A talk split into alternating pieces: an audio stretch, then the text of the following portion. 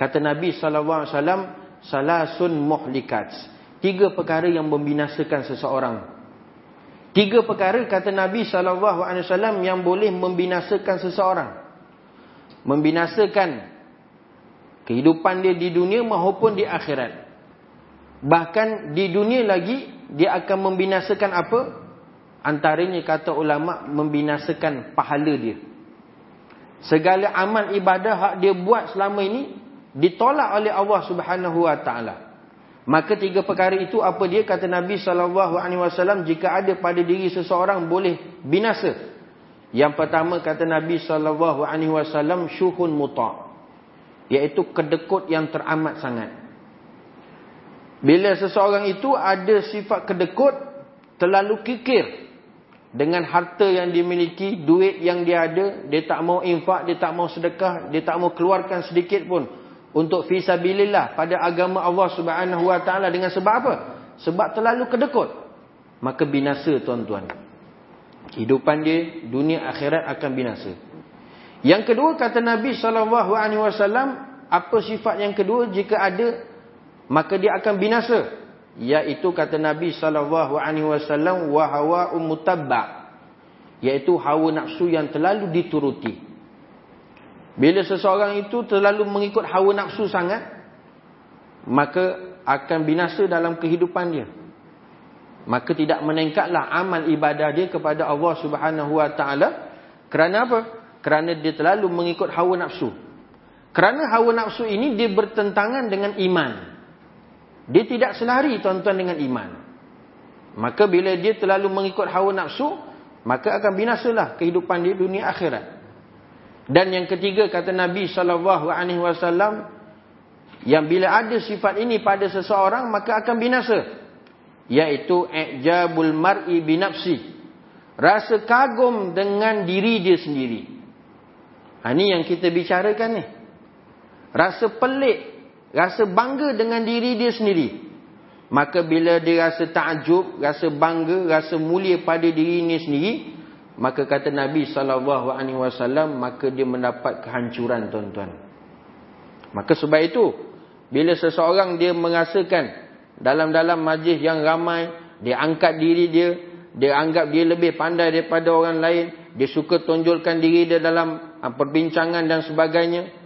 Maka ini di antara alamat seseorang itu mempunyai sifat ujub. Dan tidak senang kalau ada orang lain yang menolak pandangannya. Ha, hati-hati ha, tuan-tuan. Ha, bila bincang mesyuarat, tiba bagi cadangan tapi cadangan kita tidak diterima. Ha, bila cadangan kita, pandangan kita tidak diterima tuan-tuan, kalau ada rasa lain macam saja, rasa tak senang dengan pandangan kita ditolak, hati-hati. Ha, cepat-cepat istighfar kepada Allah Subhanahu Wa Taala. Tak habis tu tuan-tuan, dia bawa luar luar mesyuarat. Aku punya idea pandangan baik dah tadi. Apa pengusi boleh tolak? Oh, rasa dia pandangan dia, idea dia yang paling terbaik. Syaitan punya cocok tuan-tuan. Padahal perbincangan musyawarah itu adalah ibadah. Tapi syaitan dia boleh rosakkan. Yang nama ibadah tu boleh rosak tanpa ada pahala pun di sisi Allah subhanahu wa ta'ala. Sebab tu dalam Islam, bila pandangan kita, cadangan kita tidak diterima, apa tuan-tuan yang perlu kita sebut? Pandangan, idea, cadangan kita ditolak. Maka sebutlah tuan-tuan, iaitu Alhamdulillah. Alhamdulillah. Kerana apa? Pandangan, cadangan, idea kita ditolak. Bila ditolak tuan-tuan, sebut Alhamdulillah. Bila pandangan cadangan idea kita diterima, maka sebutlah astaghfirullah. Terbalik tu ustaz. Hak yang betulnya bila cadangan diterima alhamdulillah. Cadangan ditolak astaghfirullah. Ataupun paling tidak baling kerusi. Sebab ditolak. Tak tuan-tuan. Itu hak cara barat. Ha, sebab ni Ni kalau boleh doa amalkan tuan-tuan. Aman mesyuarat kita. Ha, ni kena amalkan ni tuan-tuan. Inilah kaedah mesyuarat yang dalam Islam. Yang ditunjukkan supaya mesyuarat itu aman. Tenteram. Apa dia? Bila cadangan pandangan kita ditolak, sebut Alhamdulillah. Bila cadangan pandangan kita diterima, sebut Astaghfirullah. Kenapa tuan-tuan? Bila pandangan cadangan kita ditolak, kita sebut Alhamdulillah. Alhamdulillah. Kerana jika diterima pandangan kita, dan bila diterima pandangan kita, bukan kita yang buat, orang lain yang buat. Bila pandangan kita diterima, orang lain yang buat, menyusahkan orang lain tak? Menyusahkan orang lain. Pengusi, saya cadangkan uh, maulid tahun ni kita makan uh, berani udang. Berani udang.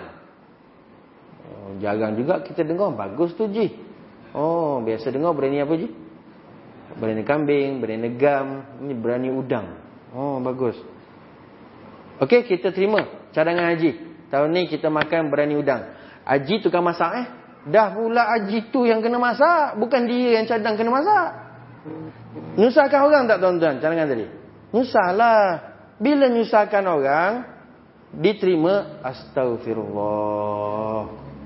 Ah, astagfirullah. Idang udang mahal mam. Ha, itu hak jenis apa tu? ha. Nampak? Astagfirullahalazim. Tuan pengusi, betul ke terima ni? Eh, betul. Cadangan yang bagus tu. Sesekali apa salahnya? Astagfirullah. Ha, ya Allah ampunkan dosaku ya Allah sebab hak nyusahkan orang. Ha. Bila cadangan ditolak, minta maaf lah Haji. Haji punya cadangan tadi hak nasi goreng pataya aja. Kita dah biasa makan. Kita nak lain lah pula.